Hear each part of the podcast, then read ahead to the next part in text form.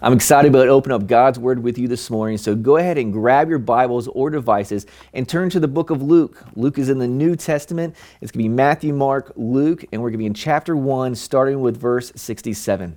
We are continuing our Christmas series called The Christmas Connection, uh, where our whole intent and purpose of this series is to help us recognize the, our connection to God through praising Him.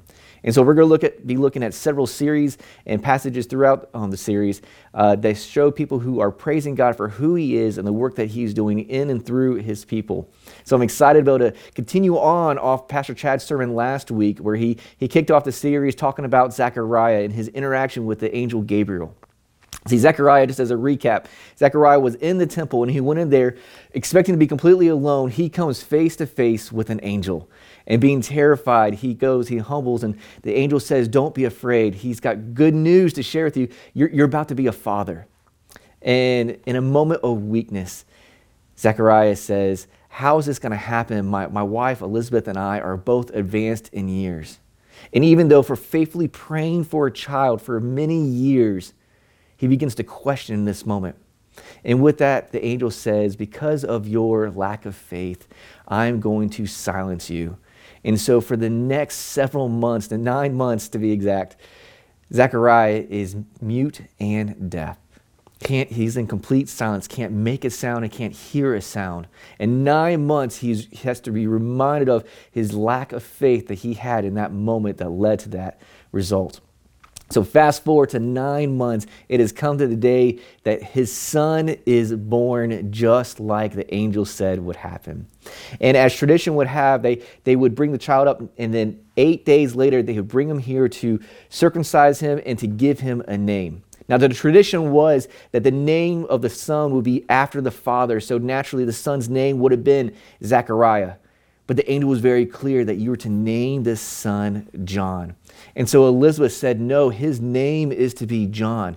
And people begin to challenge and question her about not following this tradition of after naming their child after his father. So let's stop and let's just talk about traditions for a moment, because let's be honest, this is the season of traditions. Uh, I love Christmas. I love the holidays. At the Hogue House, uh, the day after Thanksgiving, we just let Christmas explode all over. We get all our decorations out. We put the lights on the house and everything there. And so it is an exciting time uh, for traditions. And many people have traditions of singing Christmas songs, decorating the house, watching those old nostalgic uh, Christmas movies like Die Hard, uh, eating good food and dessert, and going to see Santa and buying gifts and exchanging gifts with others and our loved ones and our friends. Uh, But there's also some traditions that we don't like to talk about so much. Uh, like for me, it's the, the was the yearly fight with Dad day when we put lights on the tree.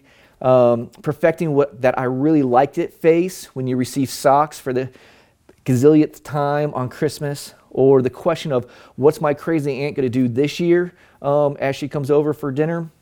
Or probably my favorite that takes place is that uh, try not to kill your child who just broke the toy that you spent all night building. Uh, and so we have some of these traditions that seem to take place over and over again that we don't like. We don't like the experience, the stress, the angst, the, the frustrations that sometimes the holidays that we get our priorities out of whack. We get confused and then we get unbalanced of where our priorities, where our passion and our hearts should be. You know, we get distracted really what the purpose of the holiday is. You and I would both agree that the, the reason for the season is to celebrate the birth of Jesus, to be reminded that God came and left His heavenly throne to take become a man and to dwell among us. And we could get easily distracted just by the stress of life, the stress of the extra hustle and bustle of the holidays, that we begin to lose focus on what's really going on. And our hearts and our attitudes um, sometimes don't match that statement that we truly understand what the reason is for this season, because our hearts and actions are completely opposite of that. See, Zechariah, in his moment of lack of faith, uh, he he had a moment there where his heart and his action didn't line up for what he was. He really knew that God could answer his prayers. He, he's in the temple, the Holy of Holies, there lighting the incense and experiencing this, a time to worship God. And in that moment, he questioned God's faith. But it says that when they were going to name his son, and they were the people were challenging Elizabeth on what his name should be, that they, they signed to Zechariah, what should we name your son? And he takes his, his little tablet and he writes out down there that his name is to be John. And in that moment, Zechariah's voice returns. He's able to hear again, and he is filled with the Holy Spirit. And that's where our passage picks up this morning. So read along with me, starting in you know, Luke chapter one, starting in verse sixty-seven. And his father, Zechariah, was filled with the Holy Spirit and prophesied, saying, "Blessed be the Lord God of Israel, for he has visited and redeemed his people, and has raised up a horn of salvation for us in the house of his servant David. And as he spoke by the mouth of his holy prophets from old, that we should be saved from our enemies and from the hand of all who hate us, to show the mercy promised to our fathers and to remember his holy covenant, the oath that he swore to our father Abraham, to grant us that we, being delivered from the hand of our enemies, might serve him without fear in holiness and righteousness before him all our days. And you, child, will be called the prophet of the Most High, for you will go before the Lord and prepare his ways, to give knowledge of salvation to his people and the forgiveness of their sins, because the tender and mercy of our God, whereby the sunrise shall visit us from on high, to give light to those who sit in darkness and in the shadow of death, to guide our feet into the way of peace." See, in this moment, Zechariah would have naturally been ecstatic to be able to, to speak, to be able to celebrate with his life and his friends, his loved ones there, that he just had a son. That even in being advanced in years, God blessed him with a beautiful baby boy. But instead, Zechariah rightly places his priorities. He recognizes that he needs to first honor God and, and, and celebrate the blessings. So being filled with the Holy Spirit, he begins to speak out praises to who God is and what God has done in and through his people. I love this passage for, for many reasons, but one thing I love is that it shows the historical lineage of God working through the people, pointing to the need of a Savior. See, in this, Uh, Zechariah being a, a, a priest, understanding the, the Old Testament, understanding that the entire Old Testament points to our need of a Messiah, to our need for a Savior, that there's one day Jesus was going to be born to come save the people. He reminds the people and reminds us in this moment of the covenants that God made with his people. See, so there's three covenants that we find in the scripture. And verses sixty-eight through seventy-one speak of the Davidic covenant. See, this covenant is that God made to David, speaking through the prophet Nathan, and says to him that a descendant of David was going to reign on the throne of God over all people. That David's lineage, his heritage, would rule over and always be on the throne. See, most people thought this was going to be a political ruler, that somebody was going to come and rule over Israel again. Little did they know that this was going to be Jesus, our God, come and to reign on their be be born in the lineage of David. And we see this reference throughout the Old Testament, but it's most clearly seen in First Chronicles seventeen, eleven through fourteen. So let me read it for us. "When your days are fulfilled to walk with your fathers, I will raise up your offspring after you, one of your own sons, and I will establish his kingdom. He shall build a house for me, and I will establish his throne forever. And I will be to him a father, and he shall be to me a son. I will make my steadfast love for him as I took it from him who was before you. And I will confirm him in my house and in my kingdom forever. And his throne shall be established forever." One thing I love about the Davidic covenant is that it is completely unconditional. See, God doesn't place any conditions of obedience on David or on the people of Israel, but it's completely dependent upon God himself. God says that it is going to be me who fulfills this, not anybody else. It's not going to be dependent upon your obedience to me, your faithfulness in me, but because I said that I'm going to do this, this shall be done. It doesn't rely on anyone except for God. And the surety of this promise is made solely on God's faithfulness to us and to his people. and does not depend on any of David or any of Israel's obedience for that matter. It's just a covenant that rests solely on God's faithfulness. And what reminds us that just as God was going to allow us to solely rest on his faithfulness for the Davidic covenant, that our salvation that we could experience through him also rests on him as well.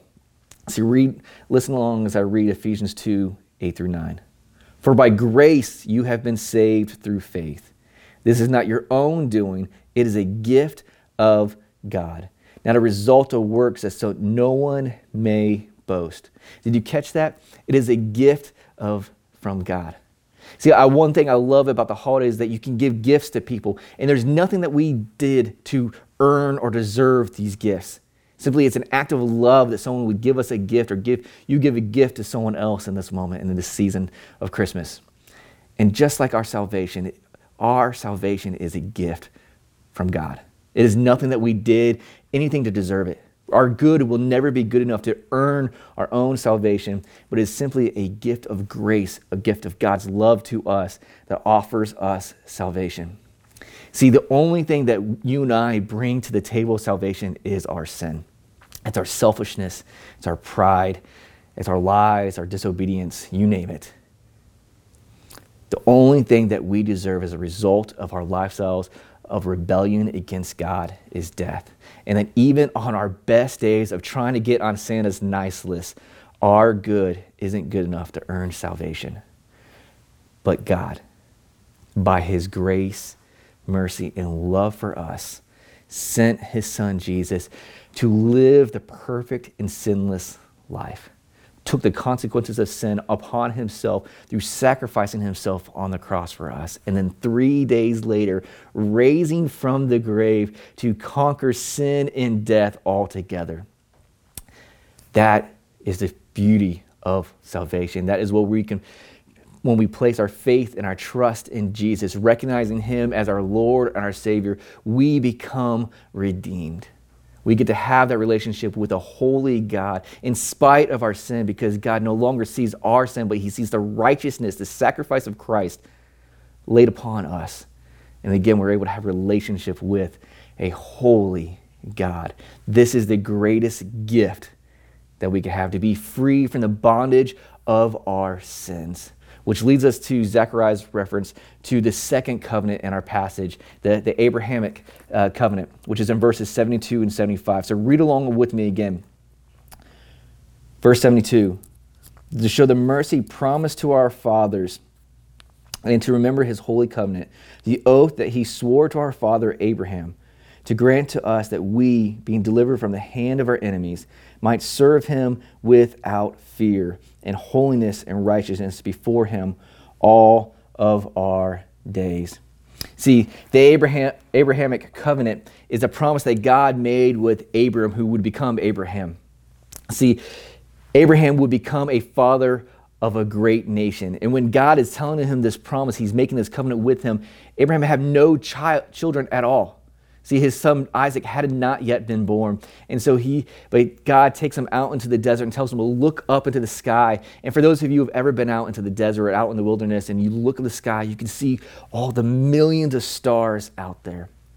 And God told Abram, look up, look at the stars and count them, because your offspring will be as many as the multitudes of stars up in the sky. And see, Abram, by faith, trusted God, trusted that that was going to take place. Um, and he did become a father of a great nation, the nation of Israel. That is why, as children, me and you learn the song, Father Abraham had many sons, and many sons had Father Abraham. I am one of them, and so are you. That's the song that we learn because of this covenant that God makes with him. But also part of that covenant was that he was going to give him a land, the land that he was on there. And we see this take place as Joshua would lead lead the Israelites into the promised land, and they'd find victory there. But he also said that God would offer him protection, and he would guide and lead and protect his people. And for all believers who are actively pursuing and following God and experiencing the blessings of deliverance from our sins and mercy, we experience that.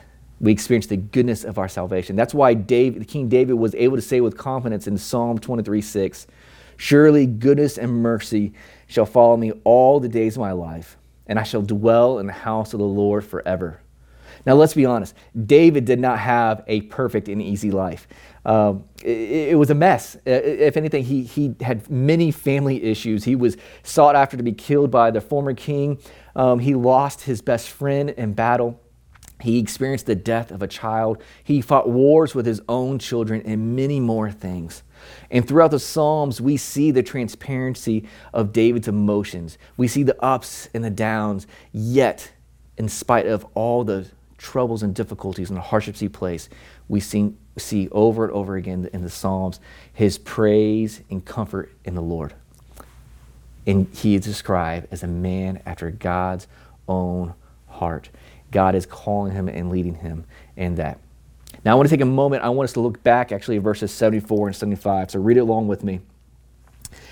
That we, being delivered from the hand of our enemies, might serve him without fear, in holiness and righteousness before him all of our days. See, did you catch that? That we, being delivered from the hand of our enemies, might serve him, serve God, without fear, and in holiness and in righteousness before him all of our days. See, what would look different in mine and your life if this passage was true about us? If we served without fear, without the fear of judgment or ridicule, without the need for recognition to, to get the good jobs or the, the attaboys, without the, the fear of being judged or, or criticized by people around us, being canceled by the culture, what if we were known by our neighbors, our coworkers, our friends, and even strangers as one who passionately loved Jesus and loved others just like Jesus? That our words and our actions and the legacy that we would leave behind was known as by our pursuit of holiness and righteousness. That the entirety of our lives till our very last breath on this earth could be described in this manner. Do you know how good this would be? How good we would be able to experience, that we wouldn't be put off by the frustrations of life, the, even the frustrations of the traditions that we don't like during this time of year. We wouldn't be put off by the hardships of our daily lives, the, the hard times at home or at work, um, the frustration with gas prices and inflation of food, the stress, the letdowns, or even the disappointments. No, we would be defined by our relationship and our eyes being fixed on Jesus. That with our eyes being fixed solely on him, nothing could bring us down. And that we ultimately would embody the words that John the Baptist would say, this, this baby boy that Zechariah is holding and prophesying over, that one day would, would come out and say, speaking of Jesus, that he must increase and I must decrease. The man whose sole life embodied those passages seventy-four and seventy-five, that he lived without fear and pursued holiness and righteousness all of his days until his death, yet he still said that God needs to increase in my life and I need to decrease. What would our lives look like if we pursued Jesus in that way? What would look different? How would our families be changed in this manner? How would our neighborhoods be changed, our workplaces, our communities, our church? What would look different if we pursued God without any wavering, that we fully pursued him with everything we got, all the days of our lives? What a lifestyle that would be. What a how good that would be for you and I. And as I mentioned, this baby boy, John the Baptist, would be true. And come true of his life. And, and Zechariah begins to prophesy, continues to pro- prophesy over these words of his baby boy and what these his life will look like. So look back with me in verse seventy-six. And you, child, will be called the prophet of the Most High, for you will go before the Lord and prepare his ways, to give knowledge of salvation to his people and the forgiveness of their sins, because of the tender mercy of our God, whereby the sunrise shall visit us from on high, to give light to those who sit in darkness and in the shadow of death, to guide our feet in the way of peace. See, G- John's life, the entire purpose and intentionality of his life was to prepare the way for Jesus' ministry. This is the third covenant that we see, the ushering in of the New Testament, the new covenant that God is bringing into his people. And it is summed up in John three sixteen. For God so loved the world.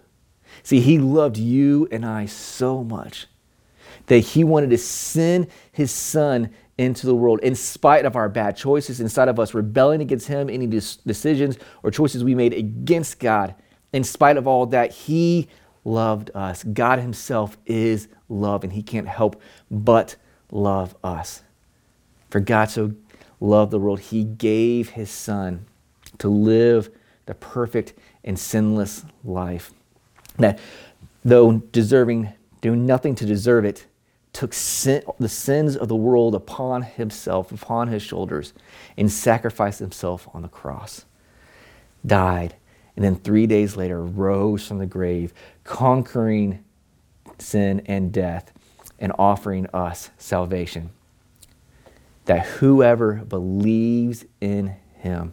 See, when we confess our sins and we place our faith and our trust in Jesus, we believe in him, should not perish but have everlasting life. We are no longer condemned by the sins and by the weight of this world. We're no longer held back by our own abilities or inabilities to be able to pursue salvation and pursue righteousness, but we get to experience freedom and hope of salvation for the very first time by placing our faith and trust in him. Brothers and sisters in Christ, let me speak to you and encourage you for a moment. Let me encourage you to rejoice in your salvation. Let me be, encourage you to remind yourselves often of the gospel.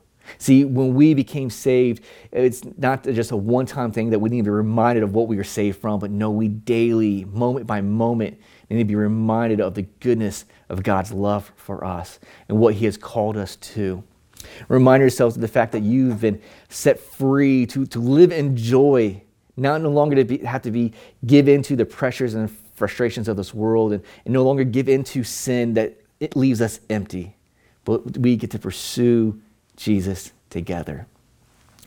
God has given us such great joy, so many great blessings, and we need to remind ourselves of this often. But God has also given you so many opportunities to be able to share his love and his hope with others, to be able to serve him without fear. So I'm going to encourage you and challenge you. Take the opportunities that God has given you to be able to share his love with others. Go out to him. Go out and find ways to love on others the way that Jesus did this season. What a great opportunity we have. There, during the Christmas holidays, people are wanting to experience joy together. And what greater joy can you give them by sharing the gospel with them and helping their lives, their eternities be changed forever. And for those of you who are listening who don't have a relationship with Jesus, I just want to speak to you for a moment. What is holding you back? See, God is offering you the greatest gift you can ever receive. I don't care if you're getting the newest gaming system, the biggest T V, the shoes or purse that you wanted, whatever it may be that you were wanting for Christmas gift, the greatest gift that you can experience this year, today, in this moment, is to experience salvation, to experience freedom and redemption from your sins. See, God loves you, and God desperately desires to have a relationship with you. He wants you to no longer try to earn your salvation. He says, child, I love you enough to have paid the way for you.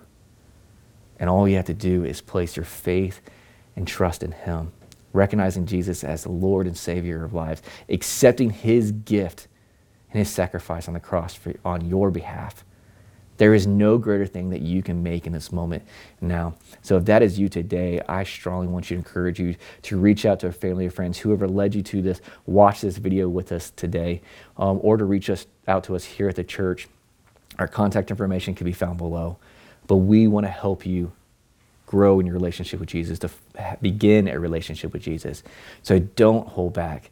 There is no greater gift that you can receive this year than to experience the gift and the joy of salvation. God loves you. God desires to have a relationship with all of you. grow in him. Praise him for the blessings that he has in our life. Praise God for who he is and what he continues to do in and through each one of us. Let's pray. Father God, we thank you, Lord. Father, we thank you so much for the joys of our salvation, that we can truly experience life-changing hope in you. Father, I thank you so much for what you saved me from. Father, we're in the pursuit of my own life of trying to find happiness and joy in my own strength, Father, yet finding myself empty. And so, Father, I thank you that I can find my identity in you. Father, I can find my joy, my strength um, in you, Father. So allow me to fix my eyes on you throughout this holiday season, Father. Allow me to be able to grow in close, Father, in you, Father. I pray for the people, the same for everyone who is watching today, that we will pursue you with all that we've got, Father. Allow our eyes to be fixed solely on Jesus, to serve him without fear, and to passionately lead others to this life-changing hope of Jesus. And Father, I pray for those who are watching today, Father, that who don't have a relationship with you, Father, that you would grip their hearts, Father, that you allow them to feel the conviction, to know in their heart of hearts that they need to have a relationship with you. So, Father, I pray that you give them the courage, the strength to reach out today, Father, to begin having a relationship with you. Lord, we thank you for all the work that you're doing. We ask this in the holy and precious name of Jesus. Amen.